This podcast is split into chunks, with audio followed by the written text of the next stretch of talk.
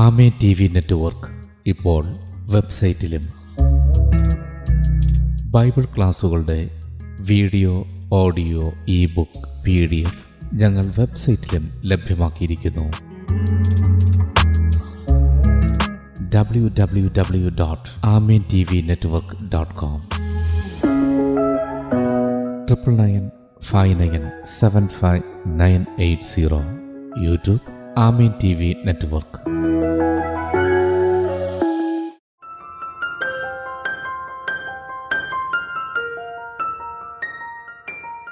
Kummallur Maranatha gospel mission ഒരുക്കുന്ന നാനൂറ്റി നാൽപ്പത്തി മൂന്നാമത്തെ ബൈബിൾ സ്റ്റഡിയിലേക്ക് ഏവർക്കും സ്വാഗതം.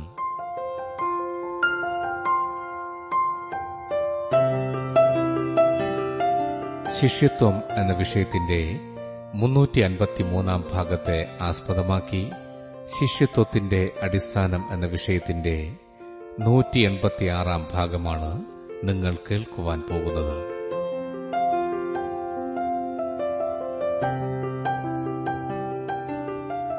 ക്ലാസുകൾ എടുക്കുന്നത് brother Sunil Kumar C G. അന്വേഷണങ്ങൾക്ക് nine double four seven two zero double six eight zero.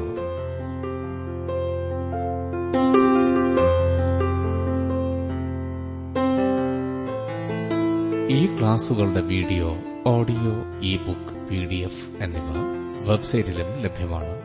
W W W dot Amen T V network dot com. ഞങ്ങളുമായി ബന്ധപ്പെടുവാൻ triple nine five nine seven five nine eight zero. സൃഷ്ടാവായ ദൈവത്തിന്റെ അതിധന്യമായ നാമം വാഴ്ത്തപ്പെടുമാറാകട്ടെ. ശിഷ്യനും ജീവിതവും എന്ന വിഷയത്തുള്ള ബന്ധത്തിൽ ശിഷ്യനും വചനവും ക്രൂശും അതാണ് ഇവിടെ വിചിന്തനം ചെയ്യുവാൻ കർത്താവിൽ ആഗ്രഹിക്കുന്നത്. മത്തായി എഴുതിയ സുവിശേഷം ഇരുപത്തി എട്ടാമത്തെ അധ്യായം പതിനെട്ട് മുതൽ ഇരുപത് വരെയുള്ള വാക്യങ്ങൾ. മത്തായി എഴുതിയ സുവിശേഷം ഇരുപത്തി എട്ടാമത്തെ അധ്യായം പതിനെട്ട് മുതൽ ഇരുപത് വരെ. യേശു അടുത്ത് ചെന്ന് സ്വർഗത്തിലും ഭൂമിയിലും സകല അധികാരവും എനിക്ക് നൽകപ്പെട്ടിരിക്കുന്നു. ആകയാൽ നിങ്ങൾ പുറപ്പെട്ട് പിതാവിന്റെയും പുത്രന്റെയും പരിശുദ്ധാത്മാവിന്റെയും നാമത്തിൽ സ്നാനം കഴിപ്പിച്ചും ഞാൻ നിങ്ങളോട് കൽപ്പിച്ചതൊക്കെയും പ്രമാണിപ്പാൻ തക്കവണ്ണം ഉപദേശിച്ചും കൊണ്ട് സകല ജാതികളെയും ശിഷ്യരാക്കിക്കൊള്ളുവിൻ. ഞാനോ ലോകാവസാനത്തോളം എല്ലാ നാളും നിങ്ങളോട് കൂടെയുണ്ട് എന്നരളി ചെയ്തു ഉയർത്തെഴുന്നേറ്റ കർത്താവ് സ്വർഗത്തിലേക്ക് കരേറിപ്പോകുന്നതിന് മുമ്പ് അവിടുത്തെ ശിഷ്യന്മാർക്ക് പരമപ്രധാനമായ ദൗത്യത്തെ പങ്കുവയ്ക്കുകയാണ്. സകല ജാതികളെയും ശിഷ്യരാക്കുക. നാം ജീവിക്കുന്ന ഈ കാലഘട്ടത്തിൽ മത്തായ സുവിശേഷം അഞ്ചാമത്തെ അധ്യയം പത്തൊൻപത് ഇരുപത് വാക്യങ്ങളുള്ള ബന്ധത്തിൽ നമ്മളിതൊന്ന് പരിശോധിക്കുന്നത് നന്നായിരിക്കും. മത്തായ സുവിശേഷം അഞ്ചാമത്തെ അധ്യയം പത്തൊമ്പത് ഇരുപത് വാക്യങ്ങളിൽ കർത്താവ് വ്യക്തമായി വെളിപ്പെടുത്തുന്നത് ശാസ്ത്രിമാരുടെയും പരീശന്മാരുടെയും നീതിയെ കവിയുന്ന ഒരു ജീവിതത്തിലേക്ക് ശിഷ്യന്മാർ വരണം. ദൈവവചനം പഠിക്കുകയും പഠിപ്പിക്കുകയും ആചരിക്കുകയും ചെയ്യുന്ന വിഷയത്തോടുള്ള ബന്ധത്തിൽ ചില കാര്യങ്ങൾ വിട്ടുകളയുകയും മറ്റ് ചില കാര്യങ്ങൾക്ക് അമിത പ്രാധാന്യം കൊടുക്കുന്നതിനുള്ള ബന്ധത്തിലാണ് കർത്താവ് സൂചിപ്പിക്കുന്നത്. വിശേഷാൽ നാം ജീവിക്കുന്ന ഈ കാലഘട്ടത്തിൽ ഭൗതിക ജീവിതത്തോടുള്ള ബന്ധത്തിൽ പേരിനും പ്രശസ്തിക്കും അംഗീകാരത്തിനും സമ്പത്തിനും സുഖസൗകര്യങ്ങൾക്കും ആർഭാടത്തിനുമൊക്കെ അമിത പ്രാധാന്യം കൊടുത്തുകൊണ്ട് നിത്യതയോടും നിത്യജീവനോടുള്ള ബന്ധത്തിലുള്ള പ്രാധാന്യം വേണ്ടുന്ന അളവിൽ കൊടുക്കാതിരിക്കുന്ന ഈ കാലഘട്ടത്തിൽ ഇവിടെ കർത്താവ് പറഞ്ഞിരിക്കുന്ന കാര്യങ്ങൾ വളരെ ശ്രദ്ധയോടെ നമ്മൾ ഗ്രഹിക്കേണ്ടത് ആവശ്യമാണ്. കേവലം കർത്താവിനെ സ്നേഹിക്കുക അവിടത്തോട് പ്രാർത്ഥിക്കുക ആരാധിക്കുക ദൈവജനം പഠിക്കുക പ്രസംഗിക്കുക എന്നതിലൊക്കെ ഉപരിയായി ശിഷ്യത്വത്തിന്റെ ഒരനുഭവത്തിലേക്ക് നാം ആയിത്തീരുവാനും നല്ല ശിഷ്യന്മാരായി അവിടുത്തെ അനുഗമിക്കുവാനും കർത്താവ് വ്യക്തമായി നമുക്കിവിടെ നിർദ്ദേശം തരികയാണ്. നമ്മുടെയൊക്കെ ജീവിതത്തിൽ എത്രത്തോളം നാം ഇത് ഉൾക്കൊള്ളുന്നു മുഖവിലേക്ക് എടുക്കുന്നു എന്നുള്ളത് ഈ കാലഘട്ടത്തിൽ നാം പരിശോധിക്കേണ്ടതേറെ ആവശ്യം. കാരണം ദൈവജനത്തോട് ചേർക്കുവാനോ അതിൽ നിന്ന് കുറയ്ക്കുവാനോ കർത്താവ് ആർക്കും അധികാരം തരുന്നില്ല. അതുകൊണ്ട് വളരെ ഭയത്തോടെ ഭക്തിയോടെ തിരുവെഴുത്തുകളെ നാം മനസ്സിലാക്കുകയും വ്യക്തിപരമായി നാം അത് പരിശോധിക്കുകയും ആ അളവിൽ നമ്മുടെ ജീവിതത്തെ അതിനായി സമർപ്പിക്കുകയും ചെയ്യേണ്ടത് വളരെ ആവശ്യമാണ്. എന്താണ് ക്രൂശ്? ക്രൂശ് എടുത്തുകൊണ്ട് കർത്താവിനെ അനുഗമിക്കുമ്പോൾ അവിടെ നടക്കേണ്ടുന്ന കാര്യങ്ങൾ എന്താണ്? അതാണ് പരിശുദ്ധാത്മാവ് തരുന്ന വെളിച്ചത്തിൽ അല്പമായി നമ്മളിവിടെ വിചിന്തനം ചെയ്യുവാൻ ആഗ്രഹിക്കുന്നത്. ലൂക്കോസ് എഴുതിയ സുവിശേഷം പതിനാലാമത്തെ അധ്യയം ഇരുപത്തിയാറ് ഇരുപത്തിയേഴ് മുപ്പത്തി മൂന്ന് വാക്യങ്ങളിൽ. കർത്താവ് ശിഷ്യത്വത്തിന്റെ ഒരു അനുഭവത്തെ അവിടെ പങ്കുവയ്ക്കുന്നുണ്ട്. എങ്ങനെ ആയിരിക്കണം ഒരു ശിഷ്യൻ? അവന്റെ സമർപ്പണം ഏതളവിലായിരിക്കണം? അത് കർത്താവ് സൂചിപ്പിക്കുകയാണ്.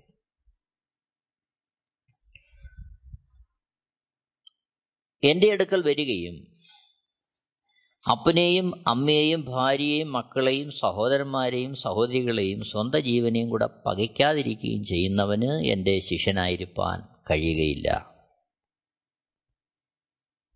അതിന്റെ സംക്ഷിപ്തം മുപ്പത്തിമൂന്നാമത്തെ വാക്യത്തിൽ കാണുന്നു. അങ്ങനെ തന്നെ നിങ്ങളിൽ ആരെങ്കിലും തനിക്കുള്ളതൊക്കെയും വിട്ടുപിരിയുന്നില്ല എങ്കിൽ അവന് എന്റെ ശിഷ്യനായിരിക്കാൻ കഴിയുകയില്ല. ഇവിടെ കർത്താവിനോടുള്ള സ്നേഹത്തിൽ നാം എങ്ങനെ ആയിരിക്കണം? എല്ലാത്തിനേക്കാളും ഉപരിയായി കർത്താവിനെ നാം സ്നേഹിക്കണം. ആ അളവിൽ ക്രൂശെടുത്തുകൊണ്ട് കർത്താവിനെ അനുഗമിക്കണം. അതാണ് കർത്താവ് ഉദ്ദേശിക്കുന്നത്. കേവലം സ്നേഹിക്കുക ഇതൊക്കെ വിട്ടുപിരിയുക എന്നുള്ളതിനേക്കാളും അപ്പുറമാണ് ക്രൂശ് എടുത്തുകൊണ്ട് അനുഗമിക്കുക എന്ന് പറയുമ്പോൾ. കാരണം ക്രൂശിൽ ഒരുവൻ അവന്റെ ജീവിതത്തെ സമർപ്പിക്കുകയാണ്. ക്രൂശിൽ അവന്റെ എല്ലാ ഇഷ്ടങ്ങൾക്കും താല്പര്യങ്ങൾക്കും സുഖസൗകര്യങ്ങൾക്കും അപ്പുറമായിട്ട് കർത്താവിന്റെ ഇഷ്ടവും അതിനുവേണ്ടിയുള്ള സമർപ്പണവും നടക്കുകയാണ്. ആ അർത്ഥത്തിലാണ് കർത്താവ് ഒരുവൻ ക്രൂശെടുത്തുകൊണ്ട് അനുഗമിക്കുക എന്നുള്ളത് ഇവിടെ വിവക്ഷിക്കുന്നത്. ക്രൂശിൽ നടന്നത് ദൈവ ഇഷ്ടത്തുള്ള സമ്പൂർണ അനുസരണമാണ്. ഫിലിപ്പ ലേഖനൻ രണ്ടാമത്തെ അധ്യായം അഞ്ച് മുതൽ ഒമ്പത് വരെയുള്ള വാക്യങ്ങളിൽ നമ്മൾ വായിക്കുന്നു. ദൈവമായ യേശു ക്രിസ്തു ദാസരൂപമെടുത്തു. മനുഷ്യനായി ഭൂമിയിലേക്ക് വന്നു അനുസരിച്ചു. കാൽവരി ക്രൂസിൽ അവിടുത്തെ ജീവൻ നൽകുന്നിടത്തോളം സകലത്തിലും അനുസരിച്ചു.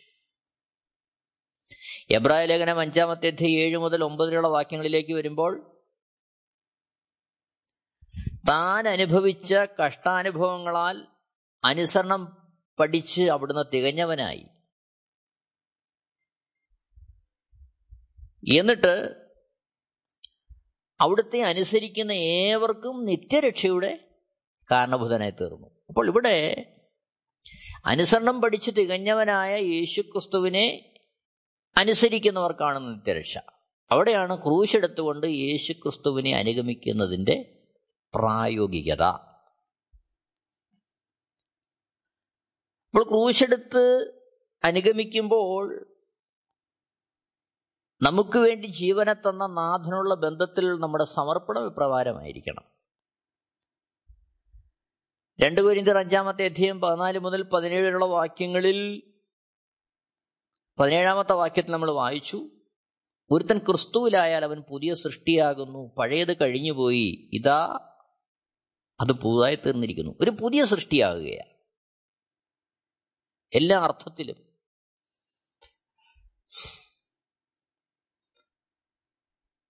അവനൊരു പുതിയ അനുഭവത്തിലേക്ക് മാറുന്നു കാഴ്ചപ്പാടിലേക്ക് മാറുന്നു വീക്ഷണത്തിലേക്ക് മാറുന്നു. ആ രീതിയിൽ സമഗ്രമായ പരിശുദ്ധാത്മ കേന്ദ്രീകൃതമായ ഒരു മാറ്റത്തിലേക്ക് അവൻ വരികയാണ്. അതുവരെ അവൻ ലോകത്തിൽ ജീവിച്ചു. ലോകത്തിന്റെ മോഹങ്ങൾക്കും ഇഷ്ടങ്ങൾക്കും താല്പര്യങ്ങൾക്കും അനുസരിച്ച് മുമ്പോട്ട് പോയവൻ യേശുക്രിസ്തുവിനെ രക്ഷകനും കർത്താവും പാവമോചനമായി സ്വീകരിക്കുന്നു. കർത്താവിനെ സ്നേഹിക്കുന്നു. ക്രൂശെടുത്ത് അനുഗമിക്കുവാൻ തയ്യാറാകുമ്പോൾ അതുവരെ ഉണ്ടായിരുന്ന അവന്റെ എല്ലാ ഇഷ്ടങ്ങളും താല്പര്യങ്ങളും സുഖങ്ങളും എല്ലാം സമ്പൂർണമായിട്ട് അവൻ അടിയറവ് വയ്ക്കുകയാണ്. അവനൊരു പുതിയ സൃഷ്ടിയാകുകയാണ്. അവിടെയാണ് വീണ്ടും ജനനത്തിന്റെ അനുഭവം. വീണ്ടും ജനിക്കുക എന്ന് പറയുമ്പോൾ ഒരു പുതിയ സൃഷ്ടിയാകുന്നു. അമ്മയുടെ ഉദരത്തിൽ നിന്ന് ഒരു കുഞ്ഞ് ഭൂമിയിലേക്ക് വരുമ്പോൾ അമ്മയുടെ ഉദരത്തോട് അവൻ പൂർണമായിട്ട് വിട ചൊല്ലി അവൻ ഈ ഭൂമിയിലേക്ക് വരികയാണ്. അമ്മയുടെ ഉദരത്തിൽ നിന്നുള്ള എല്ലാ സാഹചര്യങ്ങളും അവിടെ അവസാനിക്കുന്നു. ഈ ഭൂമിയിലേക്ക് വരുമ്പോൾ തീർത്തും വ്യത്യസ്തമായ ഒരു അനുഭവത്തിലേക്ക് അവൻ മാറുന്നു. യഥാർത്ഥത്തിൽ യേശുക്രിസ്തുവിനെ അനുഗമിക്കുവാൻ തക്കവണ്ണം സമർപ്പിക്കപ്പെട്ട ശിഷ്യന്മാർ ക്രൂശെടുത്ത് അനുഗമിക്കുവാൻ തയ്യാറാകുമ്പോഴാണ് വീണ്ടും ജനനത്തിന്റെ അനുഭവത്തിൽ മുന്നോട്ട് പോകാൻ അവൻ പ്രാപ്തനാകുന്നത്. പരിശുദ്ധാത്മാവിന്റെ സമ്പൂർണ നിയന്ത്രണത്തിന്റെ കീഴിൽ അവൻ തന്നെ തന്നെ ഏൽപ്പിക്കുന്ന അനുഭവം അവിടെയാണ് ഉണ്ടാകുന്നത്.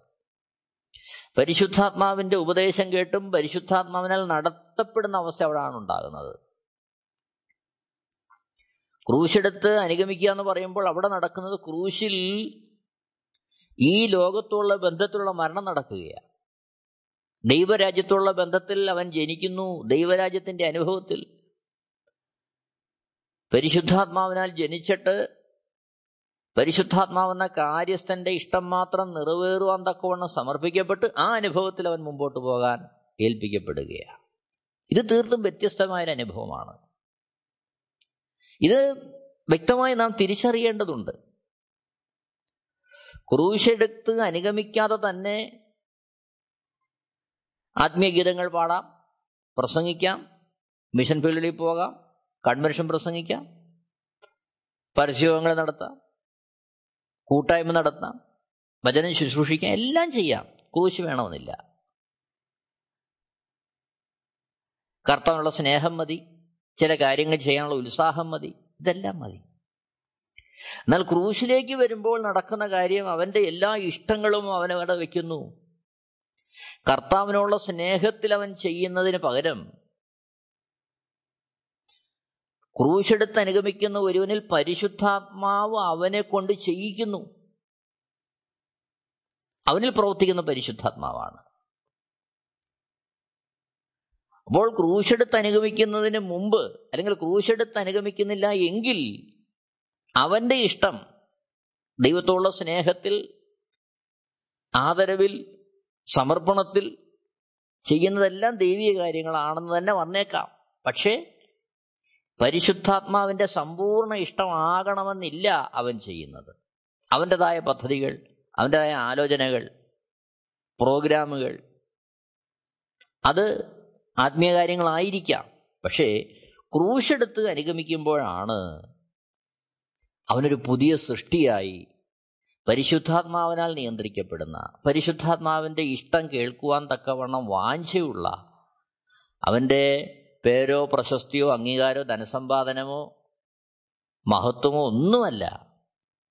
കർത്താവ് തന്നെ ഉയർത്തപ്പെടണം. അവിടുത്തെ ഇഷ്ടം മാത്രം നിറവേറണം എന്നുള്ള സമർപ്പണത്തിൽ അവനിൽ നിന്ന് ജീവിതമായിട്ടാണ് എന്ത് ചെയ്യുന്നത്? കർത്താവിന് വേണ്ടിയുള്ള മുമ്പോട്ടുള്ള പോക്കുകൾ വെളിപ്പെട്ടു വരുന്നത്. ഇവിടെയാണ് നാം ക്രൂശിന്റെ അനുഭവത്തെ മനസ്സിലാക്കേണ്ടത്.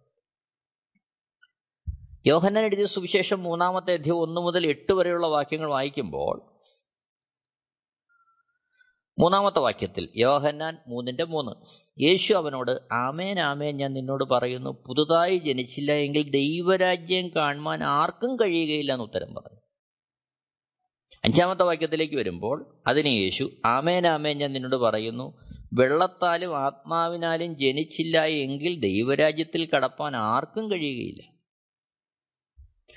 അപ്പോൾ ക്രൂശെടുത്ത് അനുഗമിക്കുന്നവൻ ദൈവരാജ്യത്തിന്റെ അനുഭവത്തിൽ നിന്നുകൊണ്ട് കർത്താവിനെ സേവിക്കുകയാണ്. ക്രൂശെടുക്കാതെ കർത്താവിനെ പ്രീതിപ്പെടുത്തുവാൻ ശ്രമിക്കുന്നവൻ ഈ ലോകരാജ്യത്തിന്റെ അനുഭവത്തിൽ നിന്നുകൊണ്ട് കർത്താവിനെ പ്രസാദിപ്പിക്കാൻ ശ്രമിക്കുക. ഇത് രണ്ടും തീർത്തും വ്യത്യസ്തമാണ്. ഇരുളും വെളിച്ചവും പോലുള്ള വ്യത്യാസമുണ്ട്. രാത്രിയും പകരും പോലുള്ള വ്യത്യാസമുണ്ട്.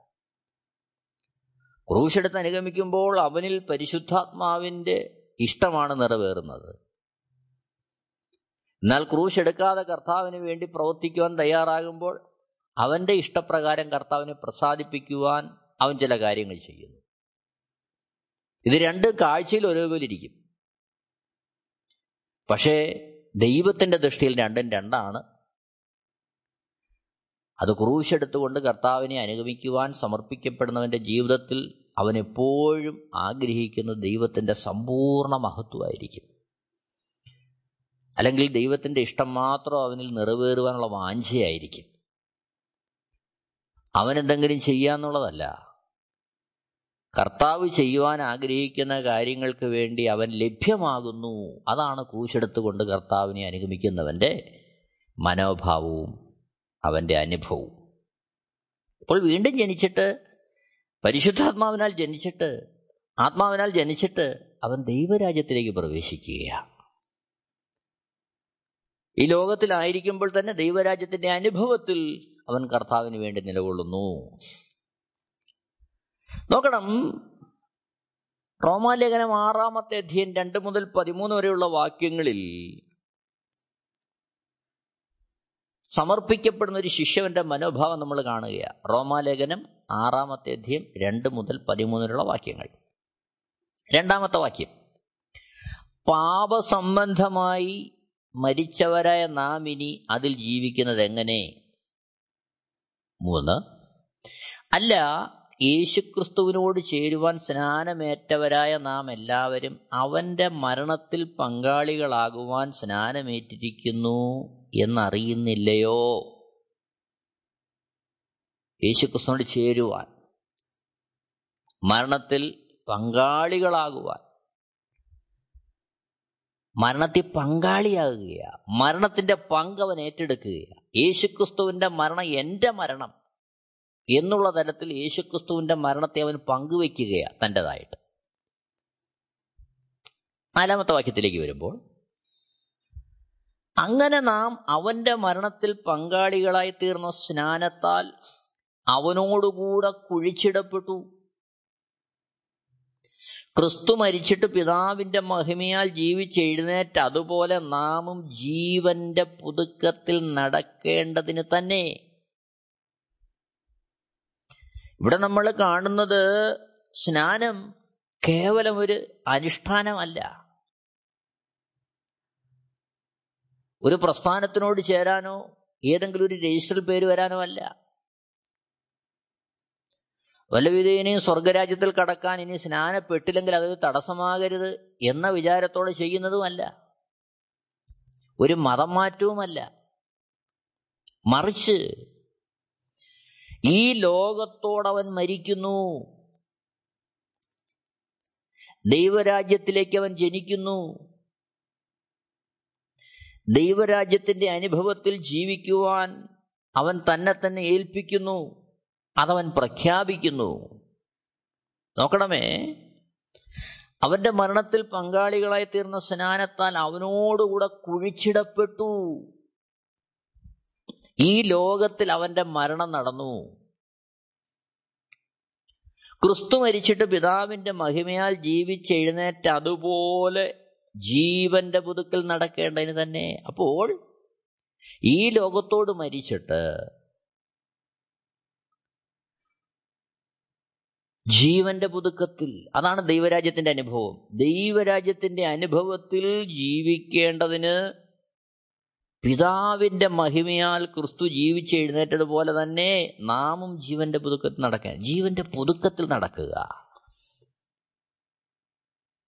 അവിടെയാണ് ജീവന്റെ പുതുക്കം എന്ന് പറയുന്നിടത്താണ് പരിശുദ്ധാത്മാവെന്ന കാര്യസ്ഥന്റെ നിരന്തരമായ ഉപദേശം കേൾക്കുക. നമ്മുടെ തഴക്കങ്ങളല്ല പഴക്കങ്ങളല്ല അനുഭവ ആ അനുഭവത്തിന്റെ ആ വിശാലതയല്ല. മറിച്ച് ജീവന്റെ പുതുക്കം. എന്തിനു വേണ്ടി? യേശുക്രിസ്തു പിതാവിന്റെ മഹിമയാൽ ജീവിച്ചെഴുന്നേറ്റതുപോലെ നാം എന്ത് ചെയ്യുക? പിതാവിന്റെ മഹിമയാൽ ജീവിച്ചെഴുന്നേൽക്കുക എന്തിനാ? ജീവന്റെ പുതുക്കൽ നടക്കേണ്ടതിന് ജീവന്റെ പുതുക്കത്തിൽ നടക്കേണ്ടതിന്.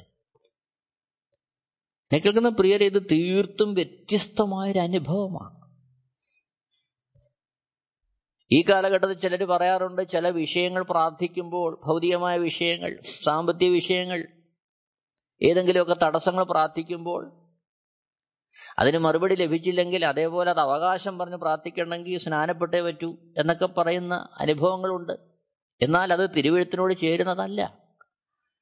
പ്രാർത്ഥിക്കാനോ പ്രാർത്ഥിക്കാനുള്ള പ്രാഗൽഭ്യം ഉണ്ടാകാനോ അതിന് മറുപടി ലഭിക്കാനോ ഉള്ള മാർഗം ആയിട്ട് സ്നാനത്തെ നാം ആരും കാണരുത്. ഇത് ഈ ലോകത്തോടുള്ള മരണവും ജീവന്റെ പുതുക്കത്തിൽ നടക്കുവാൻ തക്കോണം ദൈവരാജ്യത്തിന്റെ അനുഭവത്തിലേക്ക് അവൻ ജീവിച്ചെഴുന്നേൽക്കുകയും ചെയ്യുന്ന ആത്മീയമായ മഹോന്നതമായ ഒരനുഭവമാണ് സ്നാനത്തിലൂടെ നടക്കുന്നത്. നടക്കേണ്ടത് ആ ഒരു സമർപ്പണമാണ് നമുക്ക് ആവശ്യം നോക്കണം ആറാമത്തെ വാക്യത്തിലേക്ക് വരുമ്പോൾ റോമൻ ആറിന്റെ ആറ്. നാം ഇനി പാപത്തിന് അടിമപ്പെടാതെ വണ്ണം പാപശരീരത്തിന് നീക്കം വരേണ്ടതിന് നമ്മുടെ പഴയ മനുഷ്യൻ അവനോടുകൂടെ ക്രൂശിക്കപ്പെട്ടു എന്ന് നാം അറിയുന്നു.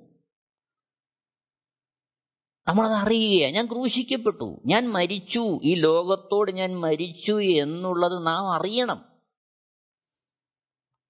എന്നെ കേൾക്കുന്ന പ്രിയരെ നമ്മുടെ പ്രായോഗിക ജീവിതത്തിൽ നമ്മൾ വളരെ ആഴത്തിൽ ഈ ഭാഗങ്ങൾ പരിശോധിക്കേണ്ടത് വളരെ ആവശ്യമാണ്. നമ്മൾ വഞ്ചിക്കപ്പെട്ടു പോകരുത്. അഞ്ചാമത്തെ വാക്യത്തിലേക്ക് വരുമ്പോൾ അവന്റെ മരണത്തിന്റെ സാദൃശ്യത്തോട് നാം ഏകീഭവിച്ചവരായെങ്കിൽ പുനരുത്ഥാനത്തിന്റെ സാദൃശ്യത്തോട് ഏകീഭവിക്കും. അപ്പോൾ മരണം യേശുക്രിസ്തു കാൽവർ ക്രൂശിൽ മരിച്ചു. അപ്പോൾ സ്നാനത്തോടുകൂടി നാം അത് പ്രഖ്യാപിക്കുകയാണ്. നാം അതിനോട് എന്ത് ചെയ്യാണ്? ഏകീഭവിക്കുകയാണ്. അത്തരത്തിൽ മരണത്തോടുള്ള ഏകീഭാവം നമുക്കുണ്ടായെങ്കിൽ മാത്രമേ ജീവന്റെ പുതുക്കത്തിൽ നടക്കേണ്ടതിന് പുനരുത്ഥാനത്തിന്റെ സാദൃശ്യത്തോടെ നമുക്ക് ഏകീഭവിക്കാൻ പറ്റും. ശരിക്കും പറഞ്ഞാൽ യേശുക്രിസ്തു മരണത്തെ തോൽപ്പിച്ച് ഉയർത്തെഴുന്നേറ്റ് ഈ ഭൂമിയിൽ നാൽപ്പത് ദിവസം എങ്ങനെ ശിഷ്യന്മാർക്ക് വേണ്ടി ജീവിച്ചോ ദൈവരാജ്യത്തെ വെളിപ്പെടുത്തിക്കൊണ്ട് ജീവിച്ചുവോ? ആത്മീയമായി ആ ഒരു അനുഭവത്തിൽ ദൈവം ഇവിടെ നമ്മളെ നിർത്താൻ ആഗ്രഹിക്കുകയാണ്. പക്ഷെ ഓർക്കണം നമ്മുടെ സ്വയം കഴിവ് കൊണ്ടോ പ്രാപ്തി കൊണ്ടോ ബലം കൊണ്ടോ ഒന്നും ആർക്കും അത് സാധിക്കാൻ കഴിയത്തില്ല. അതിന് നമ്മളെ പ്രാപ്തരാക്കാൻ പരിശുദ്ധാത്മാവിന് മാത്രമേ കഴിയൂ. അത് നാം സമ്പൂർണമായി സമർപ്പിക്കുന്നതിലൂടെ മാത്രമേ കഴിയൂ. റോമർ ആറിന്റെ ഏഴിലേക്ക് വരുമ്പോൾ അങ്ങനെ മരിച്ചവൻ പാപത്തിൽ നിന്ന് മോചനം പ്രാപിച്ചിരിക്കുന്നു. അവിടാണ് പാവമോചനം.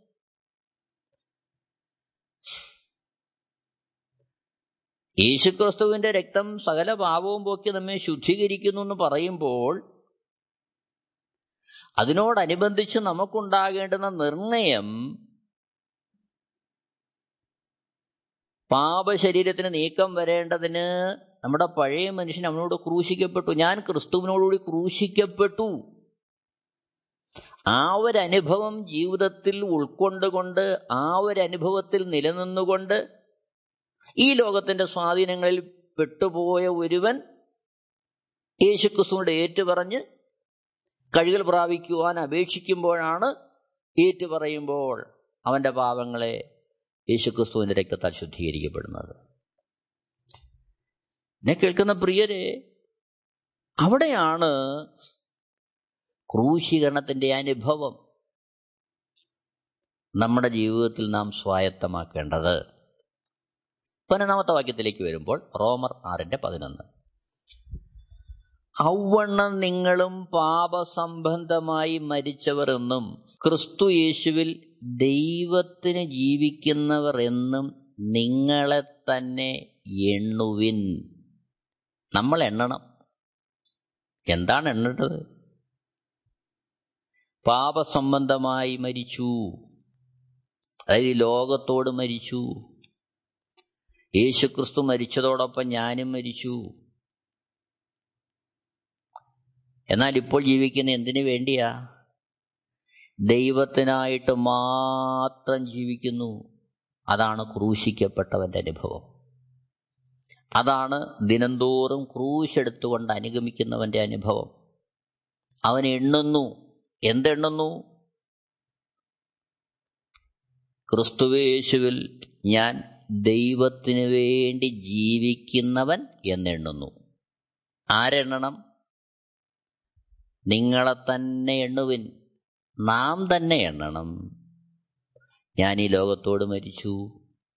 എന്നാൽ ഞാൻ ഇന്ന് ജീവിക്കുന്നത് എങ്ങനാ? എന്റെ സ്വയത്തിലല്ല എന്റെ ഇഷ്ടത്തിന് വേണ്ടിയല്ല എന്റെ പ്രാപ്തി കൊണ്ടല്ല ഗുണം കൊണ്ടല്ല ഞാൻ ഇന്ന് ജീവിക്കുന്നത് ക്രിസ്തുവേശുവിൽ ജീവിക്കുന്നു. ക്രിസ്തുവേശുവിൽ എനിക്ക് വേണ്ടിയാണോ ജീവിക്കുന്നത് അല്ല. ക്രിസ്തുവേശുവിൽ ദൈവത്തിന് വേണ്ടി ജീവിക്കുന്നു എന്ന് എണ്ണുവിൻ. വളരെ ശ്രദ്ധിക്കേണ്ടുന്ന കാര്യം. ക്രൂശെടുത്ത് കർത്താവിനെ അനുഗമിക്കണം എന്നുള്ളത് പലപ്പോഴും ഒന്ന് കേൾക്കാൻ പോലുമില്ല. ശിഷ്യത്വം എന്നുള്ളതൊരു പഠന വിഷയമായിട്ട് മാറി. ക്രൂശ് എന്നുള്ളതൊരു പഠന വിഷയമായിട്ട് മാറി. പലപ്പോഴും അതുപോലും നടക്കുന്നില്ല. എന്നാൽ ഓർക്കുക കർത്താവ് പറഞ്ഞിരിക്കുന്ന അടിസ്ഥാന കാര്യം ശിഷ്യനായി കർത്താവിനെ അനുഗമിക്കുക എന്നുള്ളതാണ് കർത്താവ് പറഞ്ഞിരിക്കുന്ന പ്രധാന കാര്യം ക്രൂശെടുത്തുകൊണ്ട് ദിനംതോറും കർത്താവിനെ അനുഗമിക്കുക എന്നുള്ളതാ.